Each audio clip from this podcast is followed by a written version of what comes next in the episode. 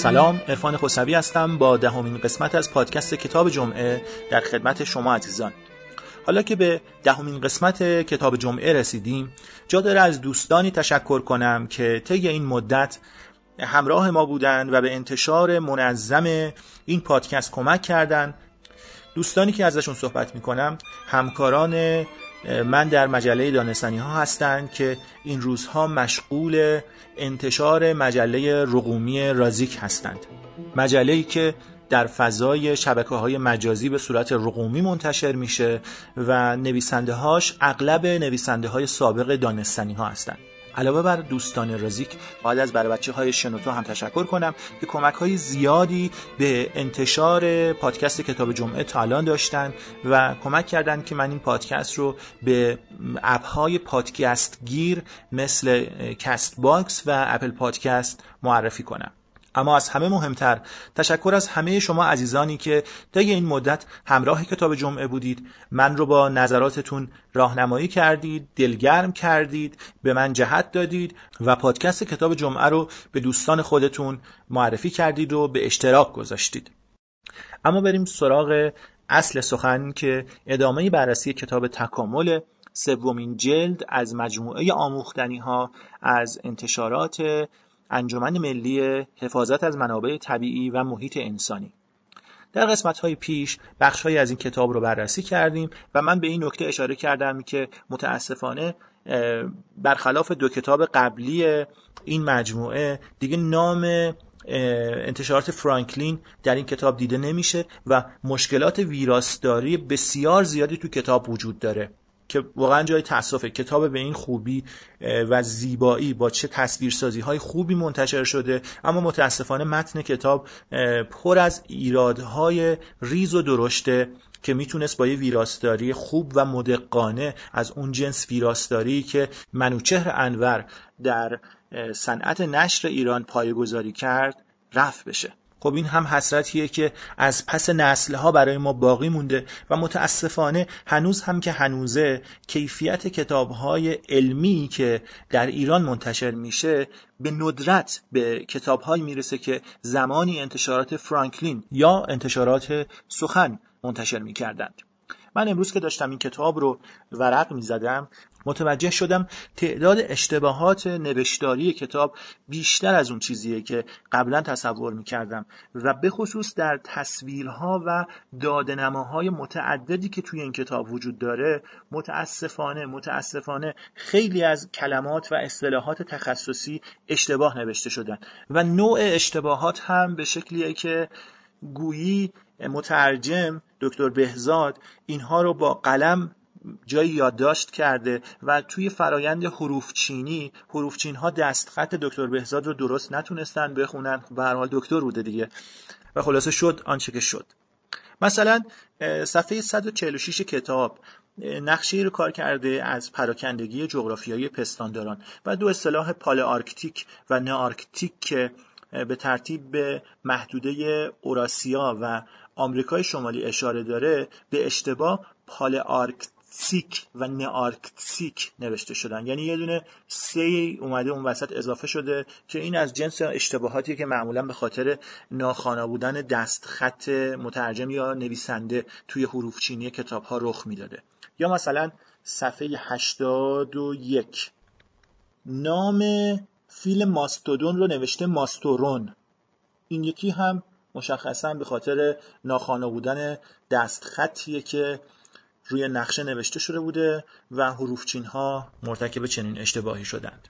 موضوع اینجاست که اگر ویراستاری آشنا به زبان انگلیسی و احیانا این نوع اصطلاحات متن رو پس از ترجمه یا پس از حروف چینی نمونه خوانی می کرد و مقابله می کرد با متن اصلی از درج چنین خطاهایی در نسخه نهایی کتاب قطعا جلوگیری می‌شد. البته همه این اشتباهات رو نمیشه به گردن خط احتمالا ناخوانای دکتر بهزاد یا حروف چین ها انداخت. مثلا در صفحه 53 کتاب تصویر سنگواره آرکوپتریکس و بازسازی زنده اون به صورت نقاشی دیده میشه.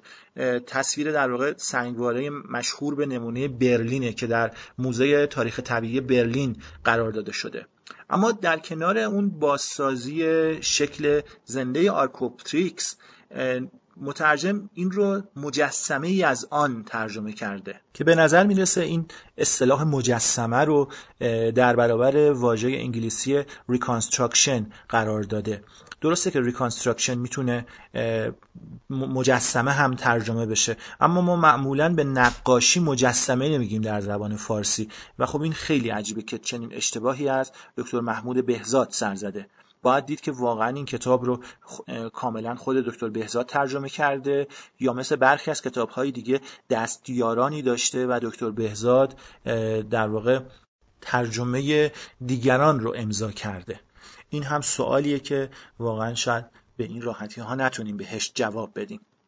اما حالا که اومدیم به صفحه 53 کتاب و فرصت زیادی هم باقی نمونده من یه نکته علمی رو هم باز درباره محتوای کتاب خدمت شما عرض کنم. در همین صفحه 53 که از آرکوپتریکس صحبت کرده در واقع موضوع متن کتاب رسیده به حلقه های مفقوده که اینطوری نوشته. حلقه های مفقوده به عنوان مدارک اشتقاق یک گروه از گروه دیگر در نخستین سالهای جدال بر سر تکامل از طرف مخالفان این تئوری خواسته می شدند. در زمانی که کتاب اصل انواع به چاپ رسیده بود از این گونه جانداران حد واسط نمونه های بسیار کمی شناخته شده بودند ولی از آن زمان تا کنون بسیاری از آنها کشف شدند این جانداران حد در واقع پلهایی هستند که گروه های بزرگ امروزی را به هم مربوط می سازند. مثلا در مهرهداران انواع حد واسطی میان ماهی ها و دوزیستیان دوزیستیان و خزندگان خزندگان و پرندگان خزندگان و پستانداران پیدا شدند این جانداران حد واسط گویای آنند که این گروه های بزرگ که در حال حاضر از هم جدا و متمایزند از انواعی به وجود آمده اند که دارای خصوصیات حد واسط دو گروه بوده اند و نیز خصوصیات گروه های دیگر را هم داشتند. در ادامه متن هم آرکوپتریکس رو مثال زده اما نکاتی که به عنوان مصداق حد واسط بودن آرکوپتریکس آورده چندان دقیق نیست مثلا نوشته جناق او شبیه جناق پرندگان بوده است که غلط بسیار بزرگ و عجیبیه. به خاطر اینکه استخوان جناق یا استرنوم در پرندگان امروزی استخوان بسیار بزرگی با یک تیغه عمودی بزرگ که در زیر قفسه سینه قرار گرفته و اون تیغه یا کارینایی که زیر استخوان استرنوم قرار داره محل اتصال ماهیچه های پروازی یا ماهیچه های پکتورالیسه که یک سرشون به بازوی پرنده ها وصله و سر دیگهشون هم متصل به همون تیغه استخوان جناق همون گوشت سینه مرغ که ما می‌خوریم در واقع همون ماهیچه های pectoralis هستن و اون استخوانی که در واقع وسط سینه مرغ قرار می‌گیره استخوان جناقه. اما در آرکوپتریکس این استخوان اصلا استخوانی نشده یعنی غضروفی بوده و در سنگواره های آرکوپتریکس هم مثلا همین نمونه برلین که تصویرش اینجا آمده اصلا ردی از استخوان جناق دیده نمیشه. خب چرا باید چنین اشتباه بزرگی توی متن این کتاب وجود داشته باشه؟ علتش برمیگرده باز هم به ترجمه.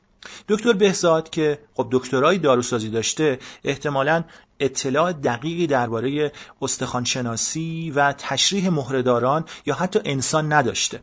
به خاطر اینکه اون عبارتی که در متن اصلی کتاب اومده اصلا استخوان استرنوم نیست بلکه به استخوان کلاویکل یا فورکیولا یا در واقع ترقوه پرندگان اشاره داره. منتها ما در زبان آمیانه خودمون در فارسی به غلط استخوان ترقوه پرندگان رو جناق مینامیم. این دو تا ترقوه از وسط به همدیگه متصل شدن یه استخوان هفت مانند یا تیرکمون مانند یا به قول مشهدی ها پلخمون مانندی رو درست کردن و دکتر بهزاد هم بی توجه به اینکه این یک اصطلاح آمیانه است.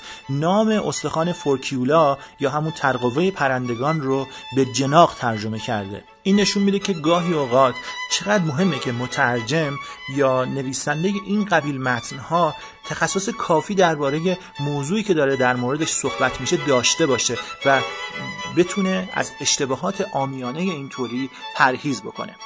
تا هفته های آینده و قسمت های بعدی به امید دیدار.